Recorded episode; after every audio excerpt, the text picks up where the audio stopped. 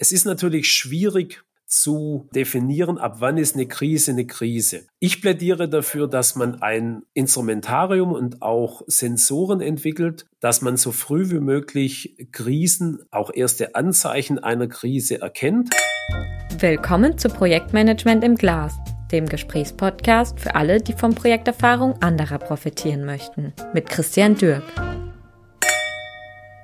Herzlich willkommen zu unserer heutigen Episode von Projektmanagement im Glas. Schön, dass Sie wieder dabei sind. Heute dreht sich alles um das Thema Krisen in Digitalprojekten erfolgreich managen. Egal welche Digitalstrategie ein Unternehmen fährt, Standard oder Individual, Lizenzmodell oder Subskription, On-Premise oder in der Cloud, dahinter stehen in der Regel noch heute sehr viele Digitalarbeiter, die Software und komplexe IT-Strukturen entwickeln, testen, Fehler beheben, Schnittstellen konzipieren, Daten migrieren, Sicherheitsüberprüfungen fahren, sprich digitale Systeme managen. Und das wird immer schwieriger unter enormem Zeitdruck. In diesem Zusammenhang nehmen wir heute Themen ins Brennglas, wie zum Beispiel, was sind Haupterfolgsfaktoren des Krisenmanagements in Digitalprojekten? Oder wie kann man mit einem einfachen Modell in diesen sogenannten Krisen agieren? Also lehnen Sie sich zurück und lassen Sie sich von unserer heutigen Episode inspirieren. Zu Gast ist heute Eberhard Kurz. Er ist CIO der Justus-Liebig-Universität.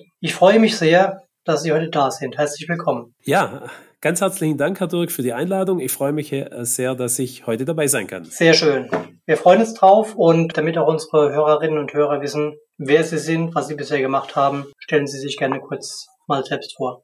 Ja, wie Sie, Herr Dürk, schon beschrieben haben, bin ich aktuell in der Professur für IT-Management an der Justus-Liebig-Universität in Gießen und bin auch dort verantwortlich als Chief Information Officer für die IT-Strategie und Governance und Umsetzung an der Justus-Liebig-Uni, verbunden mit der Leitung des Hochschulrechenzentrums. Das heißt, wir machen Lösungen für Lehre, Forschung, Verwaltung und Transfer für rund 5.000 Mitarbeitende und rund 25.000 Studierende. Sie haben schon beschrieben, ich war davor in Leitungsfunktionen als Chief Information Officer bei der Deutschen Bahn und bei Thomas Cook tätig, mehr als 15 Jahre, habe über umfangreiche Beratungserfahrungen einiges lernen können zu IT-Projekten bei McKinsey, bei Arthur D. Little und bei SAP und habe auch bereits rund 10 Jahre in Forschung, Entwicklung und Lehre bei der Fraunhofer-Gesellschaft und auch bei der Hochschule Worms arbeiten dürfen. Die Erfahrungen, über die ich heute berichten möchte, ist ein Buch, was ein früher Kollege von mir, der Marcus Woehe, und ich gemeinsam vor 2 Jahren geschrieben haben, nämlich Krisen in Digitalprojekten erfolgreich managen. Super spannendes Thema, ja, und da schauen wir gleich mal ein bisschen tiefer rein. Mehr als 25 Jahre, muss man sich mal auf der Zunge zergehen lassen, gestalten Sie nun die Digitalisierung verschiedener Branchen mit, könnte sagen wahrscheinlich sogar in großen Teilen Deutschlands oder darüber hinaus. Das ist ja so ein schillernder Begriff, Digitalisierungsprojekte. Vielleicht fangen wir mal damit an. Was ist denn aus Ihrer Sicht, aus Ihrer Erfahrung überhaupt ein Digitalisierungsprojekt? Ja, wir haben, als wir das Buch geschrieben haben, uns auch sehr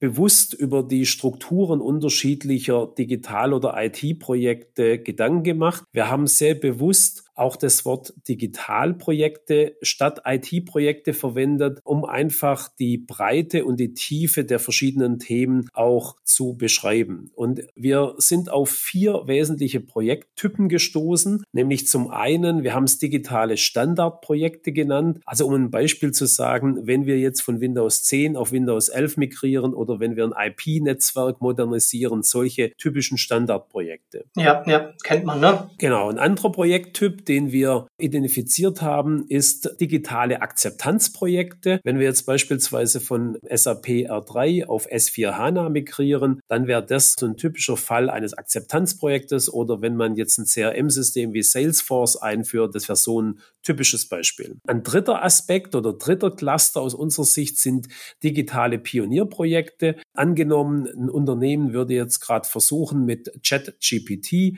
eine Kundeninteraktionssoftware zu machen, dann wäre das so ein typisches Pionierprojekt. Und last but not least, wenn es um Disruption geht, digitale Disruptormodelle, um ein Beispiel zu sagen, sowas wie Booking.com oder Airbnb, ja. Das wäre so ein typischer komplett neuer Ansatz, wo mit Hilfe von digitalen Lösungen dann entsprechend neue Geschäftsmodelle gemacht werden. Und wir haben in dem Buch auch beschrieben, dass man je nach Projekttyp auch unterschiedliche Lösungen gerade in Krisen durchführen muss. Ja, wenn ich mir diese vier Cluster so vorstelle, dann habe ich auch gesehen, das ist so eine schöne Matrix, ne? Digitale Innovationsgrad, ja, niedrig und hoch. Wenn ich jetzt ein Projekt hätte, wie so ein Standardprojekt, dann ist es natürlich einfach vielleicht auch so ein Muss-Projekt. Ich muss vielleicht technologisch erneuern, ne? Wenn ich jetzt eben im Beispiel weiter von Windows 10 auf Windows 11 zu gehen, ja, ist es natürlich nichts, mit dem ich mal vom Ofen hervorlocke, ne? Und irgendwie neue Geschäftsfertigkeiten übe. Könnte man schön in so einem Graphen auch darstellen, ne? Genau, wir haben das schön in so einer Matrix, wie Sie es beschrieben haben, die X-Achse digitaler Innovationsgrad und die Y-Achse organisatorische Projektkomplexität, das so auch dargestellt und dann die verschiedenen Projekttypen darauf abgebildet. Und unsere Botschaft ist halt, dass je nach Projekttyp ein Innovationsprojekt völlig anders betrachtet werden muss als ein Akzeptanzprojekt und auch andere, ich nenne es mal Versagensmuster hat.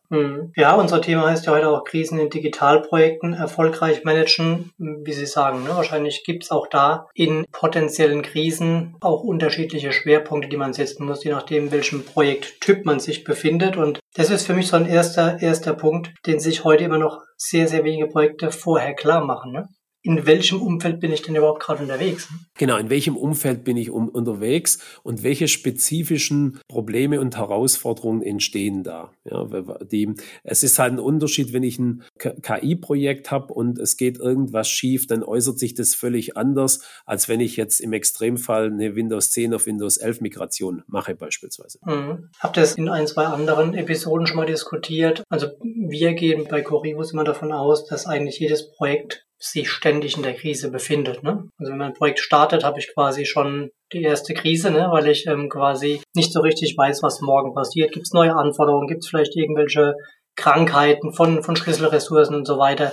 Ab wann ist denn eine Krise und wann sind es einfach normale Projektherausforderungen aus Ihrer Erfahrung? Also die professionelle Beschäftigung mit Projekten führt sicherlich immer wieder dazu, dass man Krisen hat und man muss einfach akzeptieren und das auch in sein persönliches, ich nenne es mal Fähigkeitsportfolio aufnehmen, mit Krisen umzugehen. Bevor ich Ihre Frage beantworte, nochmal ein paar Punkte, die mir sehr wichtig sind. Ich denke, die Krisen in Digitalprojekten erfolgreich zu meistern, ist und bleibt Kernkompetenz von IT-Führungskräften und von Digitalführungskräften. Das muss einfach zu unserem Handwerkszeug gehören. Das heißt, es ist ein ganz wichtiger Punkt. Und auch wenn man das Portfolio extrem gut managt, gut priorisiert, so rennt man doch immer wieder in entsprechende Krisensituationen hinein. Und für mich ist die gute Bewältigung von IT-Krisen auch ein Teil der operativen Exzellenz im Umgang mit Digitalprojekten.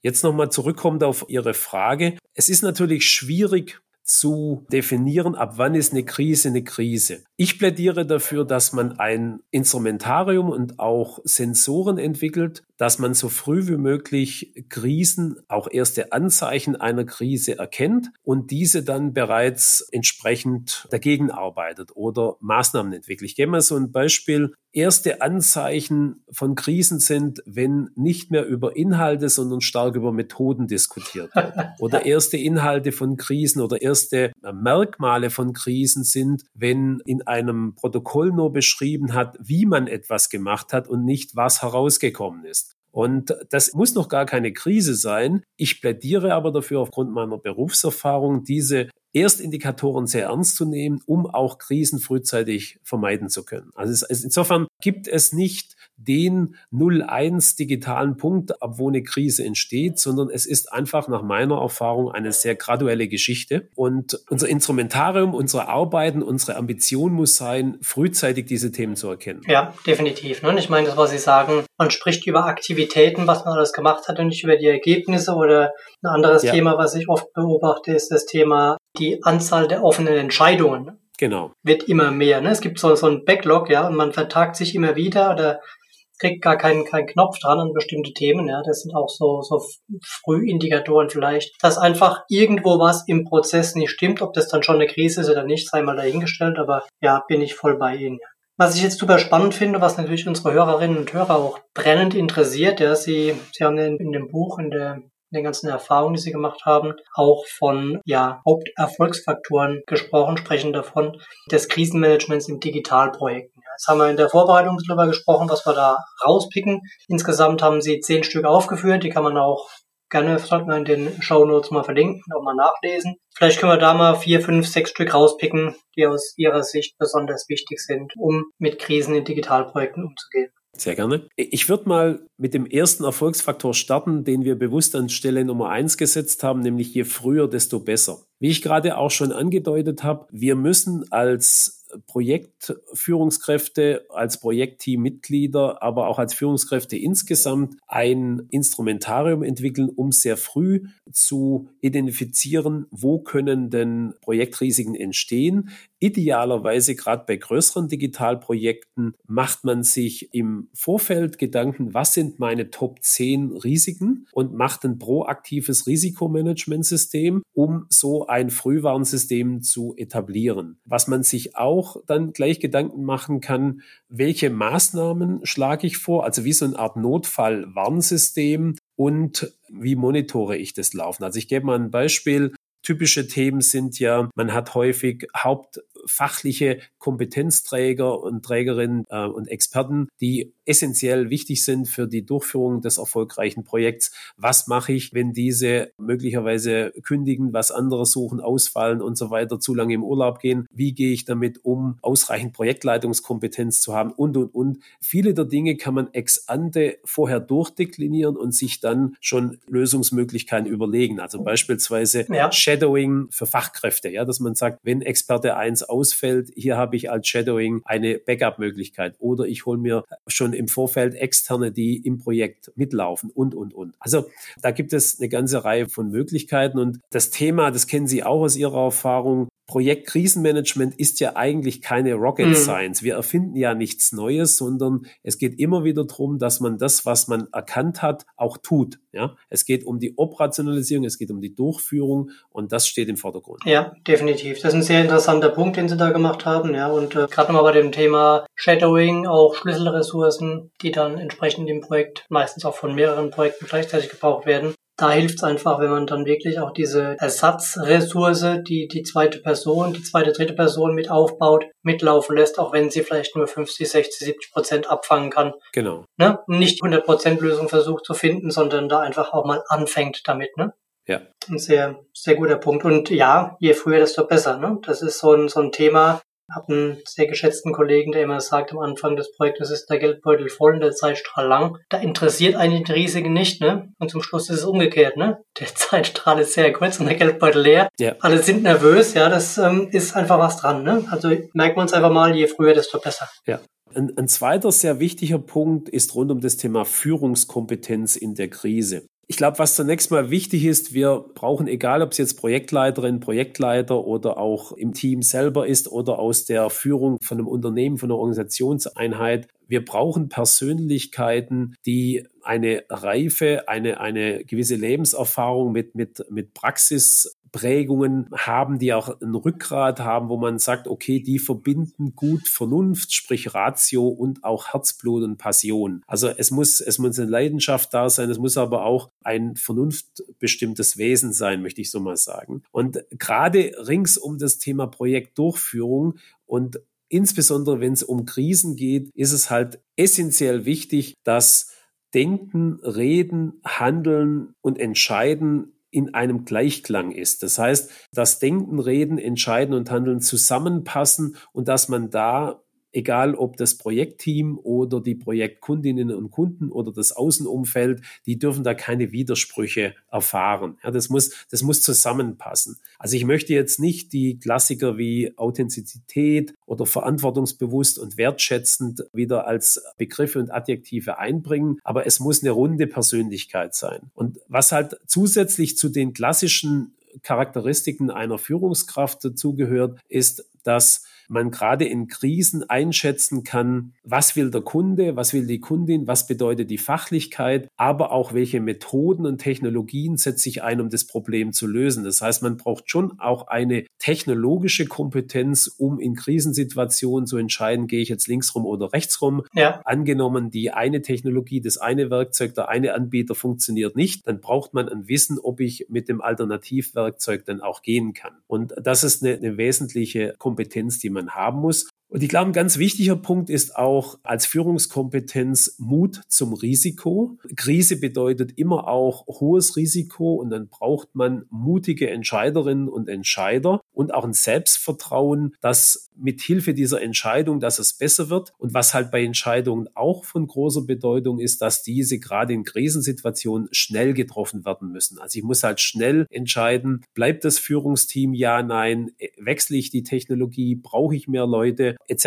pp. Ja, das sind häufig Themen, wo ich schnell entscheiden muss. Und das ist eine sehr wichtige Führungskompetenz, dass es einem liegt, schnell zu entscheiden. Ja, bevor wir zum nächsten Punkt kommen, vielleicht noch ein Gedanke dazu. Ich finde es auch immer sehr, sehr wichtig, wenn gerade in so Situationen, wo es ein bisschen brenzlicher wird, auch die Führungskraft, der Projektmanager, die Projektmanagerin auch immer sehr fein entscheidet, was gebe ich jetzt ans Team weiter, was behalte ich vielleicht auch für mich und lasse es weg vom Team, ne? Um nicht zusätzlich nochmal vielleicht auch Diskussionen, Energie zu absorbieren, die einfach momentan nicht nützlich ist, sondern vielleicht hinderlich wäre. Ne?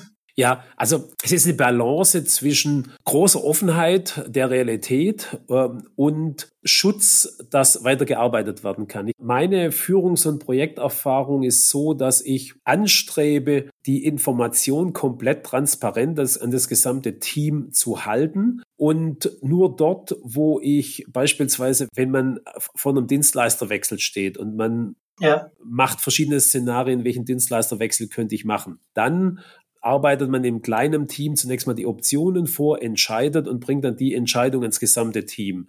Weil es würde das gesamte Team vermutlich eher stören und eher durcheinander bringen, wenn man alles mit allen diskutiert. Genau. Trotzdem muss man vorher genau sagen, liebes Team, wir analysieren diese Möglichkeit, ein kleines Subteam analysiert die Option und wir zeigen euch das Ergebnis, warum was rausgekommen ist. Ja. Also das ist meine Erfahrung. Und vielleicht, wenn es an dieser Stelle für Sie auch passend ist, komme ich da zu dem Thema Krisenkommunikation. Ja. Das Thema Krisenkommunikation ist ein ganz wichtiger Erfolgsbaustein rund um die Digitalkrise oder um die Krise in einem Digitalprojekt, nämlich es ist zuvorderst eine Managementaufgabe. Das heißt, die Führungskräfte, Projektleiterinnen, Projektleiter, aber auch Auftraggeber oder Auftraggeberin müssen da zur richtigen Frequenz und mit den richtigen Inhalten kommen. Und was ganz wichtig ist, die Kommunikation muss immer von innen nach außen geschehen. Das heißt, das Team wird als erstes informiert und dann geht's erst nach draußen. Wir kennen alle aus unserer beruflichen Erfahrung, wenn als erstes eine Pressemeldung in der Presse steht und das Team erfährt davon von extern, das ist nicht gut und so soll es nicht sein. Ja. Und am besten, ich komme da beim späteren Punkt auch nochmal drauf, wenn es geht, gerade bei kritischen Themen Kommunikation als 1:1 Gespräch, das heißt, wenn es darum geht, bei kritischen technischen Entscheidungen, kritischen personellen Entscheidungen, dann ist idealerweise das persönliche Gespräch sinnvoll. Und gerade jetzt auch in Zeiten der virtuellen Konferenzen, wenn man ein Projektteam hat oder wenn Projektteams an mehreren Standorten sind, es gibt kritische Situationen, ist es angebracht, vor Ort zu sein. Das heißt, direkt vor Ort auch die Kommunikation zu machen. Definitiv auch in so einen Dialog zu kommen. Ne? Ich meine, oft ist es so, ich schreibe dann eine schöne Mail oder ich schicke irgendwo einen Newsletter raus oder sonst irgendwas in eine Richtung, ne, und habe keinen Feedback-Kanal, ne, und kann auch gar nicht darauf reagieren. Und das ist ein sehr, sehr wichtiger Punkt, den ich gerne unterstreichen möchte. Und was auch sehr wichtig ist, dass logischerweise die Entscheidungen sehr zeitnah und klar und mit einfacher Sprache kommuniziert werden. Und auch meine Erfahrung ist, bitte nicht zu früh feiern. Das heißt, wenn ein Turnaround eines Projektes, wenn eine Sanierung eines Projektes geht, lieber ein bisschen länger warten, bis der Erfolg sich wirklich einstellt und dann erst wirklich feiern. Also nicht zu früh feiern. Ja, guter Punkt. Nicht zu früh. Also feiern ja, wenn der Erfolg da ist, aber nicht zu früh. Ja, sehr guter Punkt. Ja. Bevor wir zum nächsten Aspekt kommen, vielleicht nochmal ganz kurz zwischendurch unsere Hörerinnen und Hörer. Wenn Ihnen gefällt, was Sie hören, dann hinterlassen Sie gerne eine Bewertung auf Apple Podcast. Abonnieren Sie unseren Kanal Projektmanagement im Glas. Und ja, vielen Dank für die Unterstützung und für die vielen, vielen Feedbacks, Fragen, die wir da täglich bekommen. Gut, schauen wir weiter auf die Haupterfolgsfaktoren. Ich habe mir notiert hier Veränderungswiderstände erfolgreich managen.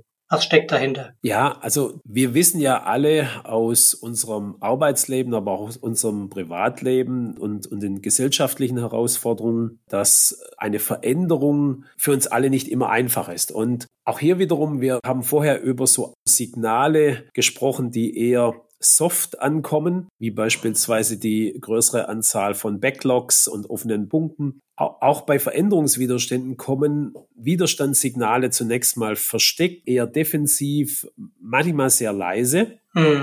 Und die Signale, die Sie sicherlich aus Ihrer beruflichen Projekttätigkeit und aus Ihren Dienstleistungen auch kennen, ist, dass man als Experte zu Projektkrisen ein Gefühl aufbauen muss, welche Signale kommen an, welche Signale sind's und wie gehe ich damit um. Die Signale sind oft leise, dass man zum Beispiel sagt, ich nehme bei dem Meeting nicht mehr teil, oder dass die Fluktuation aus dem Projekt größer ist, dass Kolleginnen und Kollegen ein Projektteam verlassen beispielsweise. Ja, da auch einfach, wenn ich da mal zwischen rein darf, also auch einfach so diese Dinge, die man im Gefühl hat, ne? Also manche Kollegen wechseln die Straßenseite, wenn sie einem begegnen, ne? Sagen nicht mehr Hallo oder sonst irgendwas. Ne? Wirklich die richtig soften Dinge, die man so im Bauchgefühl hat, da stimmt irgendwas nicht, ne? Genau.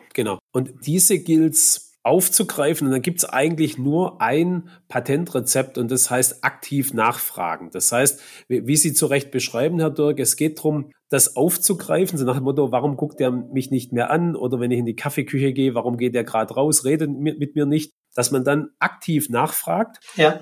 Und sagt ganz einfach im 1:1 Gespräch, wie sehen Sie gerade das Projekt? Was ist Ihnen wichtig? Ja? Und was meine Erfahrung ist, dann reden die Teammitglieder, egal ob das jetzt, ob man als Dienstleister für ein Unternehmen tätig ist oder ob das direkte Kolleginnen und Kollegen sind, dann reden diese Menschen mit einem und dann sagen die ihnen, was ist wichtig? Und das kann man dann wieder einbauen. Und dann hat man von sich aus die Möglichkeit und man kann sagen, mir ist bei dem Projekt Folgendes wichtig. Und dann erreicht man eine Gesprächsebene und kann hier auch Veränderungen vollziehen. Das heißt, meine Erfahrung ist, dass es essentiell von Gesprächen entweder 1:1 oder in kleinen Gruppen abhängt, um die Menschen sukzessive zu überzeugen, und zwar direkt an der Basis. Das heißt, die Veränderung muss direkt an der Basis auch durchgeführt werden.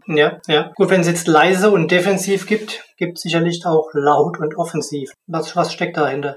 Ja, also es gibt wenn jemand laut und offensiv mit einem konstruktiven Vorschlag kommt, ist es ja sogar positiv, das kann man einbauen, ja? Weil dann kann man damit was machen. Ja, das stimmt. Ja. Laut und defensiv, so nach dem Motto, redet einer in einer größeren Besprechung, haben wir schon immer so gemacht, das geht nicht und so weiter. Da hilft aus meiner Erfahrung nur zweierlei. Zum einen wiederum das persönliche Gespräch und zum zweiten das Problem klein zu schneiden und zu zeigen, dass es doch geht, so wie man will. Ja? Das heißt, gerade so Themen wie, Sie hören das sicherlich auch sehr häufig bei Prozessmanagement-Themen oder bei Einführung von S4HANA, haben wir in R3 schon immer so gemacht und es muss customized sein und wir können den Standard von Unternehmen X nicht übernehmen und so weiter, dann kann man das nur mit positiven Beispielen auch zeigen, dass es geht. Sprich, die Salami kleiner schneiden, diese kleine Lösung zu zeigen, um dann die Argumente des Menschen, der das noch nicht so sieht, zu überzeugen. Ja?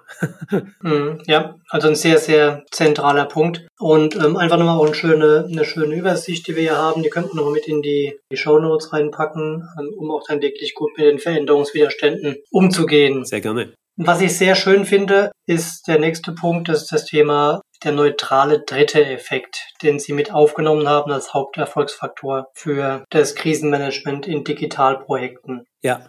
Ist das was, wo ich dann direkt einen externen beauftragen muss, weil der neutral und dritter ist, oder was steckt dahinter? Also es gibt ja mehrere Entwicklungsstufen oder mehrere, Phasen einer sich anbahnenden Krise. Es gibt Situationen, da ist der neutrale Dritte, kann im Umfeld einer Organisation sein, das können Vorgesetzte, können Kunden sein, können neutrale Dritte innerhalb der Organisation sein. Es gibt aber auch Situationen, wo sich ein Projektteam oder auch zum Beispiel Auftragnehmer, Auftraggeber als Projektteam so verhakt haben, dass es wirklich Sinn macht, zur Objektivierung, zur Versachlichung und zur Lösungsorientierung dann entsprechend einen Dritten reinzuholen. Tatsächlich von außerhalb, ne? Tatsächlich von außerhalb. Das hängt jetzt ein bisschen auch von der Größe einer Organisation ab. Es gibt Organisationen, die haben so neutrale Dritte intern. Also wir hatten das bei der Deutschen Bahn mit einer Project Assurance Group. Ja. In der Regel gibt es diese Einheiten nicht. Insofern macht es Sinn, kompetente Partner wie Ihr Unternehmen zum Beispiel als neutrale Dritte auch reinzunehmen.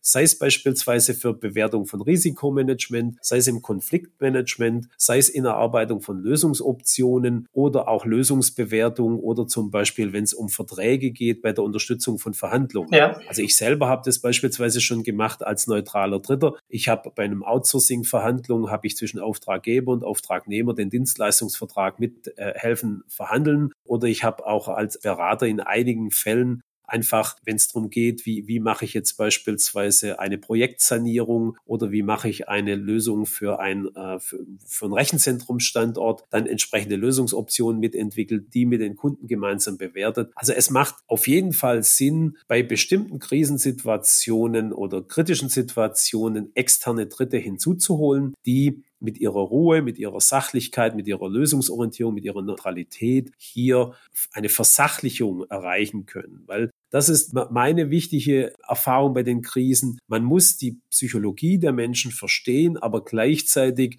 von der Sache her Lösungsvorschläge machen und entscheiden. Das ist immer diese Versachlichung. Die Objektivierung ist ein ganz wesentlicher Punkt, und das können externe Partner exzellent. Genau. Wie gesagt, ob extern, ob intern, sei mal dahingestellt. Man kann dieses Instrument einfach auch sehr bewusst nutzen als Projektverantwortlicher, bevor es vielleicht von den Stakeholdern, von den Sponsoren genutzt wird, ne? Und einer reingeschickt wird eben von außerhalb, der sich dann das Thema mal neutral angucken sollte. Ja? Also von daher, genau. Wenn ich vielleicht auch Kommunikationsprobleme habe hier und da und hole jemand dazu, der den gleichen Sachverhalt nochmal anders formuliert, mit anderem Erfahrungshintergrund nochmal spiegelt, wiedergibt, dann kann es oft dazu führen, dass so ein Knoten entsprechend wieder auch aufgemacht wird und es danach entspannt weitergehen kann. Genau. Sehr schön, sehr guter Punkt, ja, den wir alle schon mal gehört haben, aber der oft und auch sogar sehr oft immer wieder zu Problemen führt in Projekten.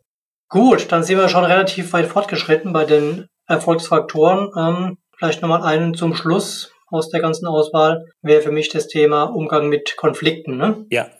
Wie geht man mit Konflikten um? Ich glaube, der wichtige Punkt ist, man muss sie zunächst mal als normal sehen. Ja? Das heißt, wenn wir ein Projekt machen, Projekt ist Kraft Definition etwas Einmaliges, etwas Innovatives, und bei innovativen Themen hat man immer die Situation, dass sich ein Konflikt, ich möchte es gar nicht zu hochtrabend beschreiben, entsteht. Wie gehe ich bestimmte Dinge an? Also mit welchem Dienstleister, mit welchem Werkzeug, mit welcher Methode, mit welchem Ansatz gehe ich das an? Und positiv ausgetragene Konflikte bringen das Projektteam weiter und helfen zunächst mal. Das heißt, grundsätzlich sind sie normal, und jetzt muss man auch wiederum basierend auf der beruflichen Erfahrung von qualifizierten Projektmanagerinnen und Projektmanagern erkennen, wann ist der Konflikt auf dem Pfad, dass er sich negativ entwickelt, dass er zum negativen Ergebnis führt. Und auch hier wiederum ähnlich wie vorher bei der Diskussion frühzeitig erkennen, die Sensorik, sprich unsere menschlichen, also Augen, Ohren, Erfahrungsgefühle offen zu halten, um zeitnah zu erkennen, wo gibt es jetzt hier Konflikte, und so früh wie möglich proaktiv einschreiten, damit sie nicht eskalieren können. Das heißt, gerade das Thema,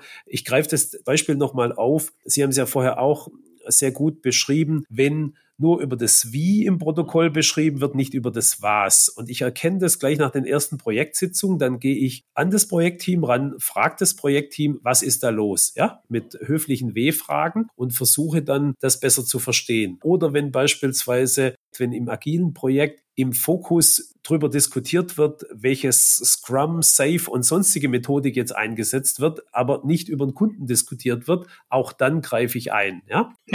Das sind so Indikatoren, wo ich sofort hellhörig werde. Und auch hier wiederum, wenn man dann sieht, die interne Lösung reicht nicht aus, kann man auch hier wiederum schnell mit Hilfe eines externen Projektleiters oder einer externen Projektleiterin nachunterstützen und dann auch die kritischen Punkte dann ausloten lassen. Ja, dass man sagt, wenn jetzt der Fachbereich so sieht, IT so, und da gibt's Verwerfungen, dann kann man das gemeinsam auch zu einer Lösung bringen. Also auch hier externe Unterstützung sehr hilfreich. Genau. Also finde ich nochmal schön zusammengefasst, aber auch in dem Punkt ist nochmal Konflikte und mit Konflikten umgehen, entsprechend auch da wieder einfach kommunizieren, ne? Man merkt es, man weiß es im Prinzip schon sehr, sehr lange, ne? Man fühlt es, manchmal kann man sogar im Raum danach greifen, ne? Dass da ein Konflikt ist, ja. Einfach ansprechen, Visier hoch, das Thema auf den Tisch und dann gucken, was passiert, ne? Also das gibt dann im Zweifel vielleicht auch eine schnelle, schlimme Lösung, ja, die aber danach wieder Energie freisetzt, um positiv weiterzumachen, ne? Auch das ist was Positives, ne? Genau. Also unser Buch soll einfach dazu dienen, dem Wort Krise das Negative wegzunehmen, es als ganz normal zu sehen und dann auch entsprechend Unterstützungsmethoden und Dienstleistungen zu akzeptieren und das auch zu inkorporieren. Ja, weil wenn wir 10 Digitalprojekte haben, dann werden von den 10 Digitalprojekten vielleicht höchstens 2, 3 optimal laufen. 3, 4 werden unsere Unterstützung brauchen und 2 bis 3 sind irgendwie und irgendwann in der Krise, ja? Definitiv. Ist einfach so, ja? Und das finde ich auch sehr schön gemacht. Auch das vielleicht nochmal zum Verlinken für später. Diese 10 Erfolgsfaktoren, die wir jetzt mal ansatzweise diskutiert haben, es waren nicht ganz 10, sind nochmal eine kleine Checkliste zusammengefasst. Da kann man einfach mal durchgehen, mal abhaken, nochmal ein bisschen versachlichen, ob man tatsächlich schon in einer Krise ist oder ob sie sich anbahnt. Und das bringt uns vielleicht zu unserem zweiten Schwerpunkt, auch so ein bisschen mit Blick auf die Uhr in Richtung Abschluss unserer heutigen Episode, ein praxisorientiertes 4-Phasen-Modell entwickelt, mit dem man sich in Digitalprojekten auch bewegen kann. Vielleicht schauen wir da noch mal kurz drauf und widmen uns dem Thema. Ja, sehr gerne. Phase 1 heißt, das Projekt ist im Normalzustand. Wir führen die normalen, regulären Mittel der Krisenprävention, des präventiven Krisenmanagements durch. Phase 2: Wir erkennen jetzt, es ist in der Krise und ich fokussiere mich jetzt mal, wenn es wirklich hart und heftig in der Krise ist, nämlich wie gehe ich jetzt damit um, wenn sich ein Projekt in der Krise befindet, was mache ich dann? Komme ich gleich nochmal drauf zu. Die Phase 4 wäre die Krisenlösung und dann das weitere Vorgehen. Also Phase 3, Digitalprojekt in der Krise. Auch hier haben wir eine Checkliste entwickelt. Wie geht man praxisorientiert damit um? Eins unserer wichtigsten Empfehlungen ist, dass man einen sogenannten Strategie-Timeout-Tag macht. Auch denkbarerweise mit externer Unterstützung, wo man sagt, man zieht sich einen halben Tag oder einen Tag oder wenn es ein komplexes Projekt ist, auch 2 Tage komplett zurück. Das heißt, man geht aus der Projektsituation raus, holt sich ein Subteam von Expertinnen, Experten, Kundinnen, Kunden, vielleicht mit externen, mit Technologieleuten zusammen und entwickelt dann Optionen. Wie kann es weitergehen? Und die Optionen, die sich dann entwickeln, die sind eigentlich klassisch, also entweder Projektsanierung oder Projektneuausrichtung oder Projektabbruch. Bei der Projektsanierung ist, der Klassiker, dass man zum Beispiel an Funktionen, an Scope oder dergleichen arbeitet. Ich möchte aber nochmal das Beispiel Projektneuausrichtung auch mit einem eigenen Beispiel von mir, von der Deutschen Bahn nochmal auch beschreiben. Und zwar haben wir bei der Entwicklung eines Social Intranet, haben wir aus technologischen Gründen beim ersten Ansatz keinen Erfolg gehabt. Wir mussten dann das Projekt komplett neu ausrichten und dort haben wir einen total spannenden Ansatz gemacht. Wir haben das Projektteam komplett identisch gelassen und haben dem Projektteam gesagt, wir haben vollstes Vertrauen in euch. Macht ihr bitte jetzt einen Neuansatz mit einem anderen technologischen Lösung, mit einem kompletten Kaufansatz, ohne Customizing und das Projekt ist seit vielen Jahren erfolgreich im Einsatz, das System. Und das Spannende hier war also, dass wir eine Neuausrichtung gemacht haben mit dem gleichen Team, was erfolgreich war. Ja, also auch mal ein anderer Ansatz, als dann gleich mit verändertem Projektteam anzugehen. Ja, super spannend, ja. Was ich nochmal aufgreifen möchte, was wirklich extrem wichtig ist, gleichzeitig, glaube ich, die schwierigste Entscheidung überhaupt ist dieser, die hatten es, glaube ich, genannt, strategischer Stopp oder dieser Ausgleichstag. Timeout-Tag, ja. Timeout-Tag, ja, genau richtig, danke. Man muss quasi in einer Situation, wo man von allen Seiten Druck bekommt, weil das Projekt in einer Krise ist, ne? Die Zeit ist angespannt, ne? Die Budgets sind angespannt, die Risiken prasseln auf einen ein, man hat Kommunikationsherausforderungen, muss man den Mut haben zu sagen, stopp, ich gehe jetzt 2 Tage raus, mach mir mal Gedanken und entwickle genau diese Optionen, die Sie jetzt eben gesagt hatten, diesen Mut zu haben, auch diese Entscheidung zu kommunizieren und auch zu verteidigen, ist so leicht gesagt, es ist auch sinnvoll, jeder kann es nachvollziehen, aber es findet in den wenigsten Fällen tatsächlich statt. Und das ist ein Grund, warum dann viele Projekte immer weiter auch abrutschen und eben Dinge gemacht werden, die eben dann gerade nicht zielführend sind. Also das ist ein sehr, sehr wichtiger Punkt und gleichzeitig mit der sinnvollste, den ich in solchen Situationen auch kenne. Sehr schön, ja. Also das 4-Phasen-Modell finde ich klasse. Auch mit den entsprechenden Checklisten. Auch das kann ich wärmstens empfehlen und wir packen auch die Verlinkung zum kompletten Buch mal mit in die Shownotes. Also wir haben gesprochen über das Thema Haupterfolgsfaktoren des Krisenmanagements in Digitalprojekten. Wir haben das 4-Phasen-Modell angerissen. Also für mich, und da bin ich ja überzeugt davon, das wissen Sie, das Thema Krise in Projekten ist eigentlich was Normales, ne? Kann man das so zusammenfassen? Das kann man so zusammenfassen und es ist, wie ich eingangs gesagt habe, Teil unserer Ambition für operative Exzellenz, dass wir mit Krisen professionell umgehen und damit dann die entsprechenden Erfolge in Digitalprojekten auch erlangen können. Mhm. Sehr schönes Schlusswort, ja. Wem das jetzt zu schnell ging, der kann wie immer in den Shownotes nochmal alles nachlesen, insbesondere zu den Haupterfolgsfaktoren, zu dem 4-Phasen-Modell, auch nochmal den Link, wo man entsprechend das Buch auch beschaffen kann. Und ja, wir freuen uns auf jeden Fall über Anregungen, Feedback, Kommentare auch zu der Episode heute und gerne einfach eine kurze Info an podcast@coribus.de. Bin gespannt, was da alles reinkommt. Herr Kurz, vielen herzlichen Dank für Ihre Zeit und für das Gespräch. Das hat mir sehr großen Spaß gemacht. Ja, vielen Dank, Herr Dürk, auch für das sehr interessante Gespräch. Dankeschön. Gute Zeit und ich hoffe, auch Ihnen hat es gefallen. Vielen Dank, liebe Zuhörerinnen und Zuhörer. Und ja, wir würden uns freuen, wenn Sie den Kanal abonnieren. Uns auch gerne eine 5-Sterne-Bewertung dalassen. Dann sehen wir uns beim nächsten Mal. Vielen Dank und tschüss. Der Podcast wurde Ihnen präsentiert von Coribus. Wir drehen Projekte. Danke fürs Reinhören. Vereinbaren Sie gerne ein unverbindliches Beratungsgespräch, um gemeinsam herauszufinden, wo und wie wir Sie bei Ihren Projekten und Vorhaben unterstützen können. Kontaktinformationen, weitere Infos und Links finden Sie in den Shownotes.